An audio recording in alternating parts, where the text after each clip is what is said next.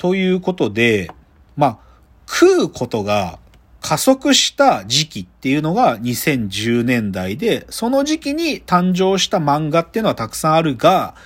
その食うという視点で東京グールも食う漫画だということが重要な話だというのはここですよ。で、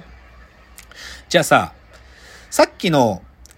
東京グールだけじゃなくて、進撃の巨人に出てくる巨人たちも人を食うわけだよね。人を食う。じゃあさ、この人を食うってことは一体何を意味してるのかってことをちょっとここで考えて結論に行きたいんですよ。そうですね。で、実は、まあだから、まあ人というかこの場合人間の姿をしたものを食うっていうこととしたいんだけど、うんでさ、ちょっともう一個の漫画登場してもらうとしたら、約束のネバーランドっていうのもそうなのよ。まあ、脳を食べるんですよね。まあ、の、まあ、あ、の、まあ、子供たちのね、そう。うんだで、約束のネバーランドもシンプルには人間と鬼っつうのがいて、鬼が食うために、その、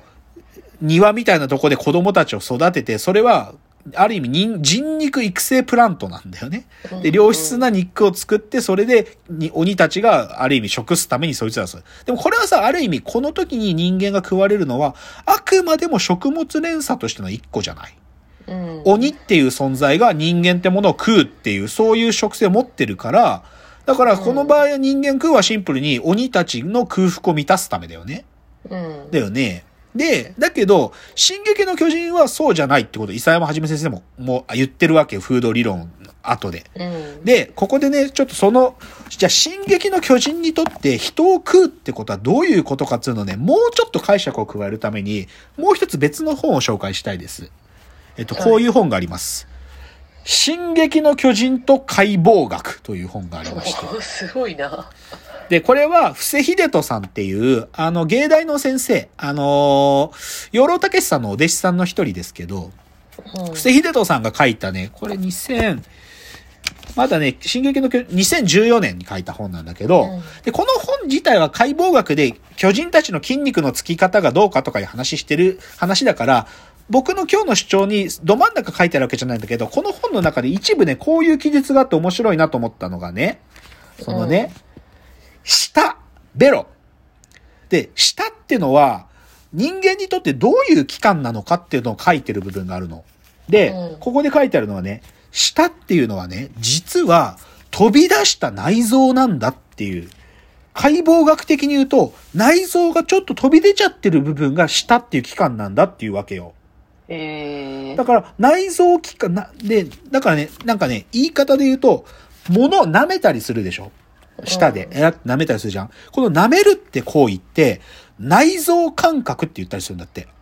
うんつまり、どういうものなのかな？体の内側に入れてもいいものなのかな？つまり内臓にね。内臓に入れてもいいものなのかな？っていう、その最初のテストをする場所が舐めるっていう行為なんだっていうわけ。だから赤ちゃんって何でも舐めるんだ？まあそういうことはあるかもね。でさ、こっからわかることって、つまりさ、舐めるってさ、舌触りって触覚じゃん。触覚じゃん。まあ味覚なんだけどさ、触覚じゃん。で、僕の仮説はね、この、で、これはこの本にそう書いてあるわけじゃないよ。僕はここの記述を読んでパッと思ったのは、だとすると巨人はさ、えーってバグって、ガーンって噛みちぎるんだけどさ、人間をさ、それってシンプルに歯応えとか、舌触りみたいな触覚だけを楽しんでるんじゃないかと思ったわけ。巨人はね。うん、噛み応えガワッツ噛み応えを試してるって考える。で、だけど僕はこう思ったの。でも、うんこれが今、その進撃の巨人の物語が進んできたことで、その確信を僕はつ強めたんだけど、なんでかっつうとね、さっきの、なぜ巨人は人を食うのかという、うん本当の進撃の巨人の物語の中における答えはね、うんなぜ巨人は人を食うのかっていうと、人に戻るためなんだよ。え？巨人っつうのは、実は、人間、もともとは人間だったの。それぞれの巨人は。だけど、ある注射、ある、あるね、物質を投与されることで、巨人にグーってさせられたの、強制的に。え、でそれは人です。え、なんで？ある種の刑罰のようなものなんだけど、ある、あるみ、ある民族は、その物質を投与すると、知性を失った巨人になってしまうっていう民族がいて、実は巨、進撃の巨人に出てくる巨人たちというのはですね、ある、はいまあ、罪を犯した者たちが、強制的に巨人の姿にさせられるって、ある種の罰みたいなものなのね。はあ。で、だからそういう風なのが、ある意味知性もなくなってさまよい歩いてるのが巨人なの。で、じゃあなんで巨人たちが人を食うと人にな戻るのか、人になるのかっていうとね、これ、巨人になる能力があるやつを口にすることができた。その巨人は、だ巨巨人になる能力っていうのはね、実はあの主人公のエレン映画とかも、うわーって自分の意志で巨人になれたりするわけよ。そういう自分の意志で巨人になる、その能力を持ってる人間を食うことができた巨人は、唯一その時だけ人間に戻ることができるの。そう。そう。だから、でね、別にそれは、ある意味その巨人たちが、そういう人間をさまよ、探してさ、あま、さまよい歩いてるとかも、ま、物語に書いてないよ。けど僕はその設定を見て思ったのはね、巨人たちがなんで人間を食うのかなって思う、その答えって、多分、こいつを食ったら俺はもう人間に戻れるのかなっていう、その味見をしてるんだと思ったわけ。マジですごい話ですね、そう。そう。だから、だからポここのポイントは、まあだからね、さっきの舌で触覚楽しんでるとかそういうことを総合して考えると、まあ考えてね、結局、なぜ巨人は人を食うのかというその答えは、人に戻る、人になるためなんですよ。はあ。これが進撃の巨人の、まあ、いろんな、こう、本当にそういう意味で巨人が人を食らうかどうかわからないんだけど、でも僕はそう解釈するわけ。という、このまま延長で東京グールを考える。で、もう実は結論は見えていて、東京グールで、当然グールは自分たちの食性、腹を満たすために人を食ってるんだけど、でもおそらくね、東京グールって、人を食うっていう行為も、東京グールのグールが人を食うのもね、僕はね、おそらくグールは人になるために人間食ってんだろうなと思うわ。人になり、なるためってかね、なりたい、ねなりたいっていうことの少佐だと思え、それ、え、東京グールってもう終わったんじゃないの？う。もう終わった。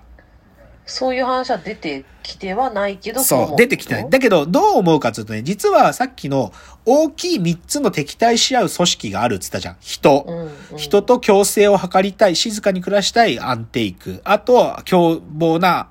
グールたちの集団の青木の木っつって。だけど、うんその境界線がなんだと失われてくっつったじゃん。うんそのグール捜査局の実はリーダーはグールだったとか、うん人とグールの間に生まれたやつがリーダーの青木の木とか。だけど、こいつらの実は最終的な目的は何かというと、人とグールの共生、一緒に生きるってことがどうやったら叶うだろうか。そういう話に進んでいくわけ。つまりね、東京グールって、人とグールが同化する、そのための物語なんだよ。うんでう、んじゃあね、ここで僕は、じゃあさ、でも最終的に東京グールエンディングも終わってるんだけど、どういう風に書かれるかっていうと、まあ、あるすごいカタストロフが起きた後に、うんその人とグールが、ひとまずは、お、お、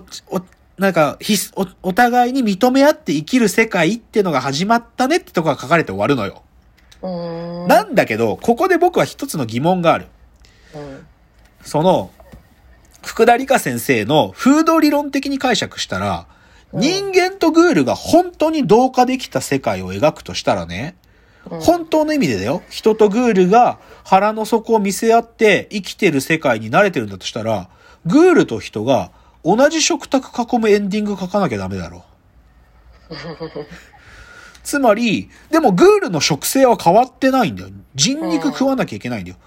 で、その人肉と一緒に人間が、人間の食うものが同じテーブルの上に並べられて食ってるシーンが描けたら、本当の意味での人とグールの同化でしょ。うんで、それが描けたのかっていう思考実験すると、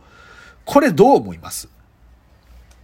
ねまあ、もう直感的には嫌だな。嫌でしょ？嫌なんだよね。ここポイントだよね。で、実はね、もう、東京グールの最後に言われるのは、そのね、グールたちのために人工人肉なるものが作れるようになったってことが書かれるのね。おーなるほど。でもさ、ここどう思う？人工人肉だったら許す、なんか我々の理性とか、なんか、り倫理観って言ってもいいけど、なんかそれだったら同じ食卓でグールとその食事を囲むことできます。いや、人工人肉で満足しないんじゃないかってやっぱ思っちゃうよね。マジ？ここ私も食おうと、食われようとするってこと？食われちゃうんじゃないかなってああ、まあでも。もそういう欲望は、なんか、うあるかもって疑いたくはなるよね。うん。いや、そう、だからさ、これ、僕はね、今日なぜ東京グールとフード理論って言ったかっつうと、つまりさ、フード理論的解釈した時って、この人あらざるものが、ある種の人の姿を食う物語って、どう考えてもフード理論的な内側にはとどまらないっていう僕は主張なわけ。ああ、なるほどね。うんそう。え、でもなんか、そこういう話が増えてきたのって面白いですね。まあそうだね。そうだね。他にスリリングなことが、まあないのかもしれないけど。いや、でもね、どっちかというとスリリン、スリルというよりかは、僕は、今日結構重要な話は、さっきから同化って言ってるんだけど、うん。同化、同じ化、まあ、化けるって書く同化だけど、こ、これは、ある意味、なんかさ、多様性うんにゃらっつってる、この世界の中で、でもさ、なんか、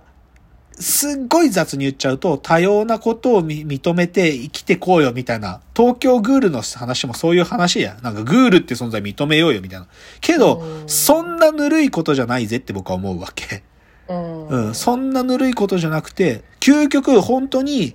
多様性認めてそいつと一緒にいたいんだったら、同じ食卓で人肉食ってるさ様見ながら飯食えるかって話突きつけてるんだと僕は思うわけ。食べ物って深いですね。この間のソウル、ソウル飯とかもそうだけど。そう、めちゃくちゃ面白い。でまあじゃあちょっとこういう話で、じゃあ最後はいエンディングチャプターです。